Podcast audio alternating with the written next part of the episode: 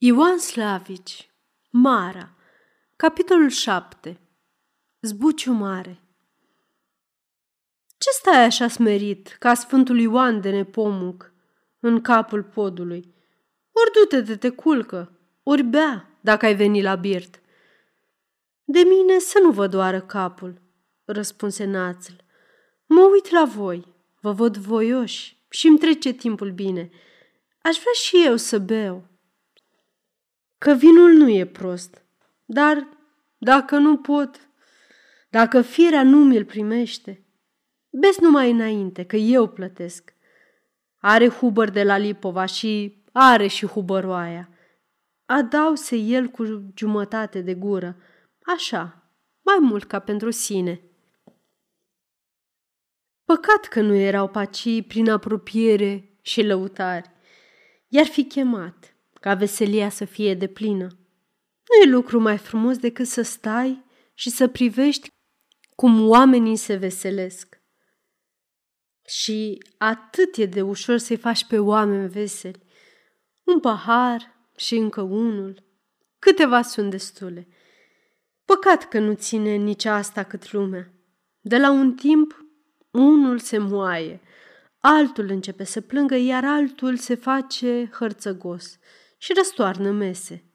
Înspre miezul nopții, Națl nu mai putea să stea, dar nu-i venea nici să se ducă. Precum îi zisese prietenul să se culce. Păcat de așa noapte liniștită, păcat de cerul cu stele și de luna plină, păcat de tinerețele lui să le petreacă dormind.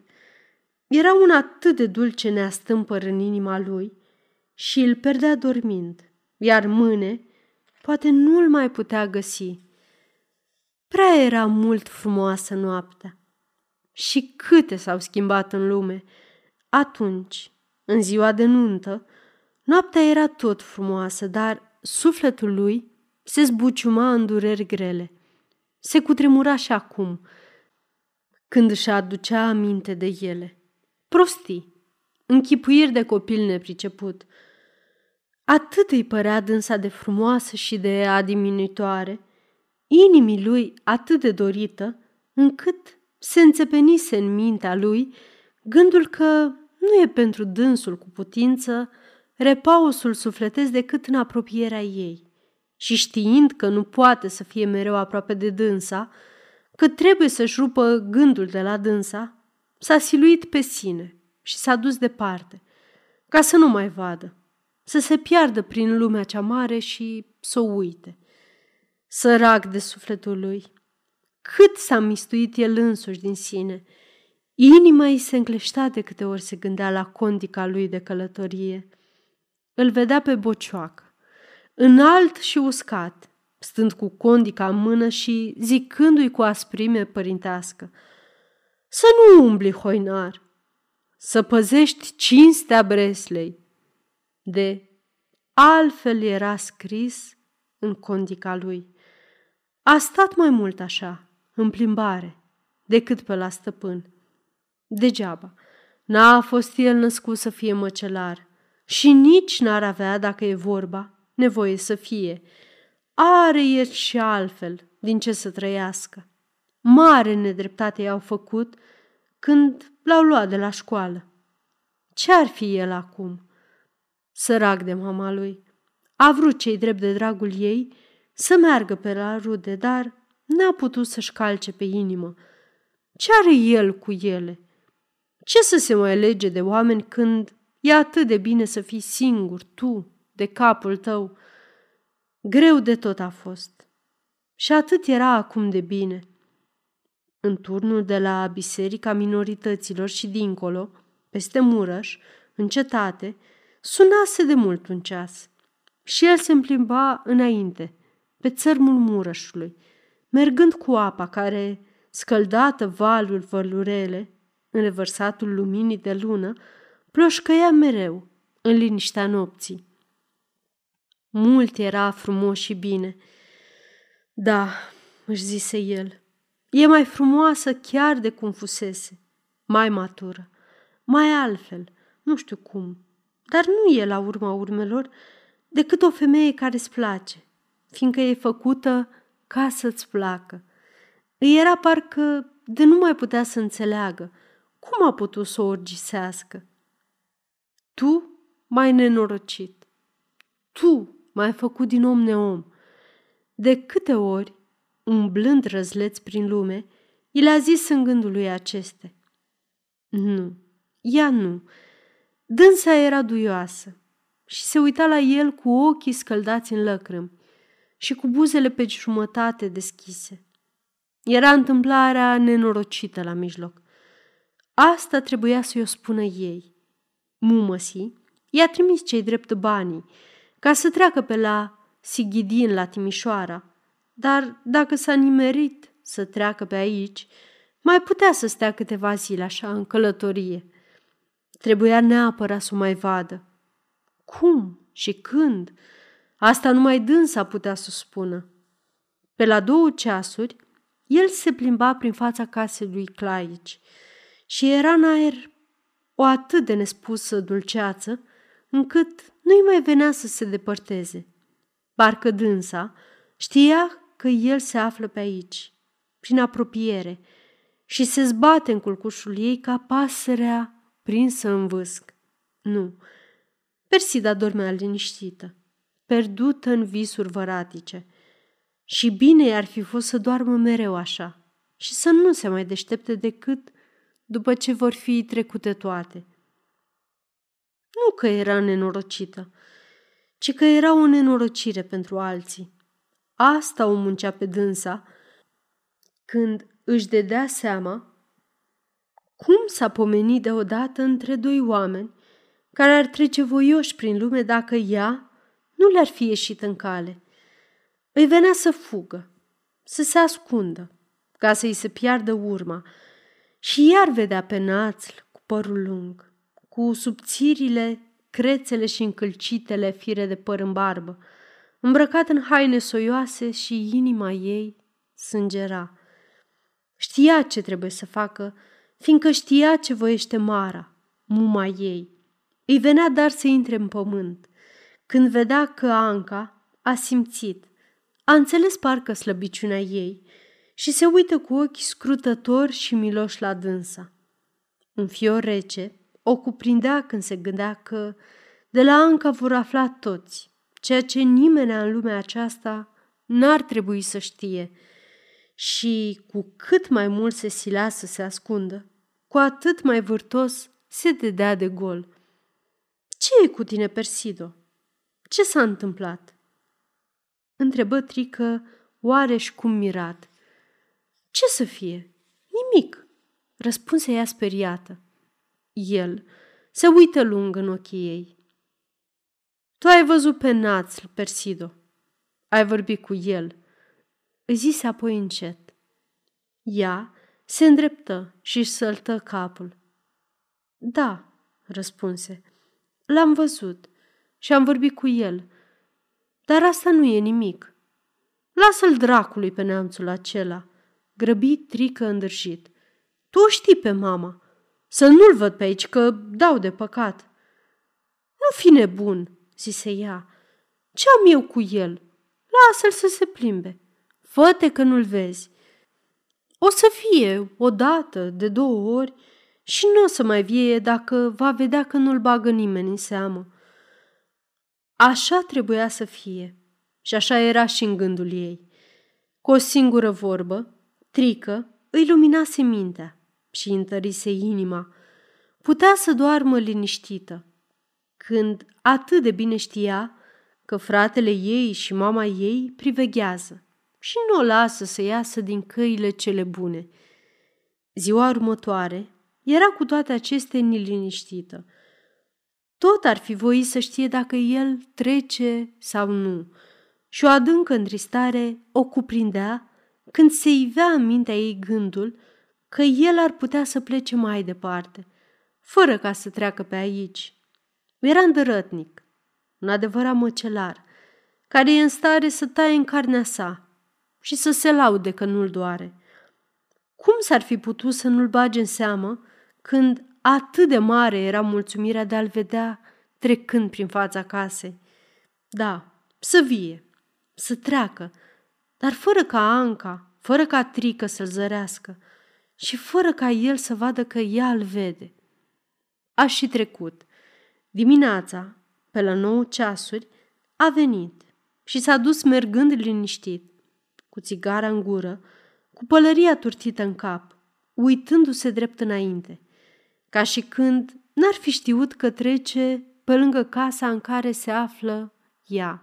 Aceasta este o înregistrare Cărțiaudio.eu. Pentru mai multe informații sau dacă dorești să te oferi voluntar, vizitează www.cărțiaudio.eu. Toate înregistrările Cărțiaudio.eu sunt din domeniu public. Iar peste 1 ceas s-a întors tot așa. Apoi nu s-a mai ivit decât abia pe la 3 după amiaz și s-a întors pe înserate. Așa azi, așa mâine și poi mâine ca ieri, într-o zi ca în alta. Persida știa când și dincotro vine și când și dincotro se întoarce. Știa că el, sărac sufletul lui, numai la ea se gândește, numai de dragul ei trăiește și rabdă zi și noapte, ca să poată trece, în 4 rânduri pe zi, prin fața casei în care se află ea. Până când așa? Cum, Doamne, să n-ajungă din om neom? Cum să nu se propădească? Joi era joi și vineri în zori, Mara avea, ca de obicei, să sosească la târg. Trică, dragă, ieși te rog și spune-i ca să nu mai vie pe aici, mai ales mâine, să nu treacă. Așa ar fi voit Persida, să-i zică fratelui său joi după prânz. Dar băiatul avea de lucru, fiindcă așeza în lăzi marfa pentru ziua de mâine și nu putea să-l apuce singur, iar când l-a apucat singur, n-a mai putut să-i zică nimic. Penserate ca nealte dăți, a sosit și Mara, foarte voioasă, foarte țanțușă, cu nasul, cum se zice, pe sus. Se vedea cât de colo că i s-au întâmplat lucruri cu care poate să se fălească. Nu-i vorba. De fete se cam ferea, dar seca Lena trebuia chiar să știe că e în târg cu protopopul și că nu mai e mult la mijloc ca să ajungă cu vorba. Popa, ce-i drept, nu vrea odată cu capul, dar mai pune ea 1000-2000 și se dă și popa, învins, când toți ceilalți sunt învoiți. Chiar ieri fusese pe la dânsa părintele Isai, preotul de la Șoimoș, care era prieten din tinerețe al protopopului. O, tare era mare, dragă, fata ei, săraca. Vineri dimineața, Mara, Claici, Trică și alte 2 calfe au ieșit la târg. Puțin în urmă au ieșit și seca Lena cu Anca și cu 2 dintre ucenici ca să cumpere varză și verdețuri pentru iarnă. Persida rămase singură, neajutorată, nepăzită de nimeni, părăsită ca vai de ea, și se plimba prin casă și își făcea de lucru și se zbuciuma și inima îi bătea din ce în ce mai tare. Sângele îi zvâcnea din ce în ce mai des prin vene. Erau 8 ceasuri, 8 și 1 pătrar, 8 și jumătate, 8 și 3 pătrari. Doamne, zise ea ridicând amândouă mâinile, dar oameni suntem cu toții, aceleași ne sunt durerile, cum să n-avem milă unii de alții? Ea își luă cârpa cea mare și o aruncă în cap, apoi liniștită și cu pas neșovăitor ieși din casă, din curte și apucă la stânga, de unde știa că el are să vie, ca să iasă în cale. Sosind la colț, ea îl zări în depărtare, vin dinspre stânga, pe ulița Murarilor, care taie pe cea din care dânsa venise și trece la dreapta, înainte spre Murăș. Zărind-o, el se înveseli și-și iuți pasul, iar dânsa o luă în pas lin spre Murăș, ca să-l scoată în răchitișul de la capul uliței. de unde se auzea tocănirea morilor. Pașii lui răsunau tot mai cu apropiere în dosul ei, căci tot mai încet mergea dânsa și tot mai zburiș venea el. La marginea răchitișului, el o ajunse, o luă de mână și așa, țiindu-se de mână, înaintară în crângul desfrunzit. Eu nu mai pot, zise ea frântă. Ce nu mai poți? Întrebă el voios. Persida se uită lung la el. De ce te-ai făcut atât de jerpelit? Îl întrebă ea, cuprinsă de un fel de frică. Răspunse el râzând din toată inima. Știi că e bine, jerpelit. Asta nu mi-a mai zis-o nimeni, fiindcă altora nu le pasă. Apoi tocmai asta e, grăi dânsul. Ce-mi pasă mie de toată lumea aceasta, căreia nu-i pasă de mine? Dar, zise ea mâhnită, omul trebuie să ție la sine. Nu țiu deloc, îi răspunse el ușuratec. N-am la ce să țiu. De mine însumi îmi pasă chiar mai puțin decât de alții. Umblu așa, răzleț plin lume. Și oamenii, văzându-mă cum sunt, trec pe lângă mine, fără ca să mă bage în seamă. Persida iar se uită lung la el. De ce vorbești așa? Grăi dânsa înduioșată. Uite, pe mine mă doare când te văd așa. Și-o mai fi în lumea asta încă cineva pe care îl doare. Draga mea, grăi dânsul mișcat, apoi începu să se joace cu mâna ei, în vreme ce ea-și stăpânea plânsul. Doamne, atât de multe erau în mintea lor, gândurile pe care nu puteau să și le spună unul altuia. E de mult. Urmă el într-un târziu. Abia mai aduc aminte, de când am plecat de acasă. Și tot n-a trecut încă decât abia jumătate de an. 1 an și jumătate mai am încă să umblu așa, degeaba prin lume, numai și numai pentru că așa vrea tata și mama săraca, dacă mai vrea și ea ceva. I-am scris că trec la Timișoara prin Sighidin, fiindcă știam că vine să mă întâlnească, dacă îi spun că am să trec prin Arad. Iar acum mi-e frică să mă duc la Timișoara, fiindcă știu că vine și acolo, să mă vadă. Eu te rog să te duci cât mai curând, îl rugă ea stăruitor.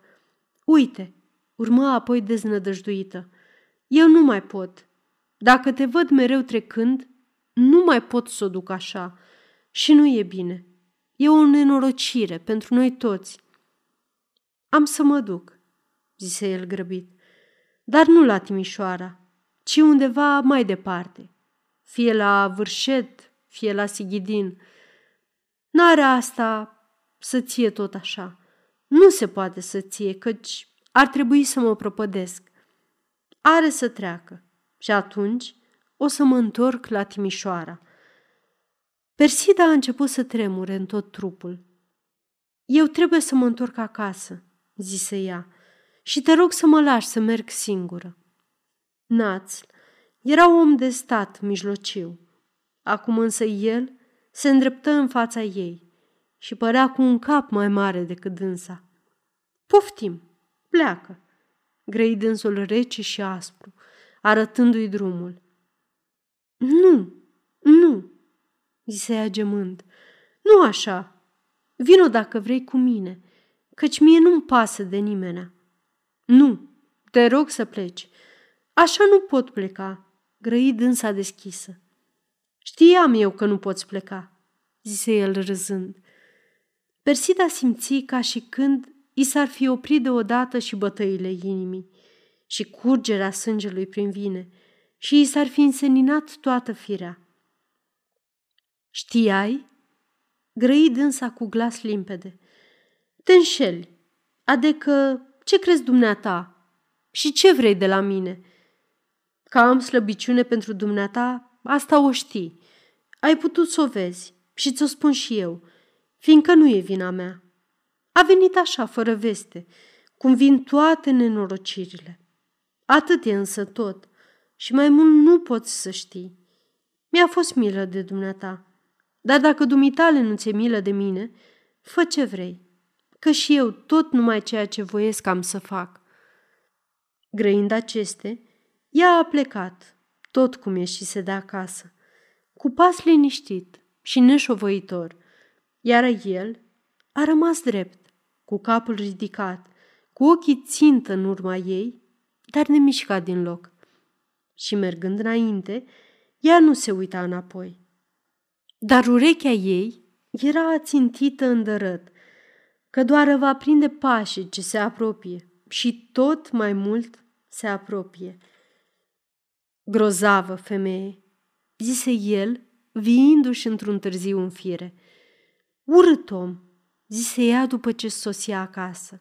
Apoi își acoperi fața cu amândouă mâinile și lăcrămile o năpădiră. Plânsul o înnecă. "Doamne!" strigă ea, încleștându-și mâinile. "Ajută-mă, că eu singură nu mai pot." Apoi se îmbrăcă în pripă și ieși din nou, ca să meargă în târg, la mama și la fratele ei.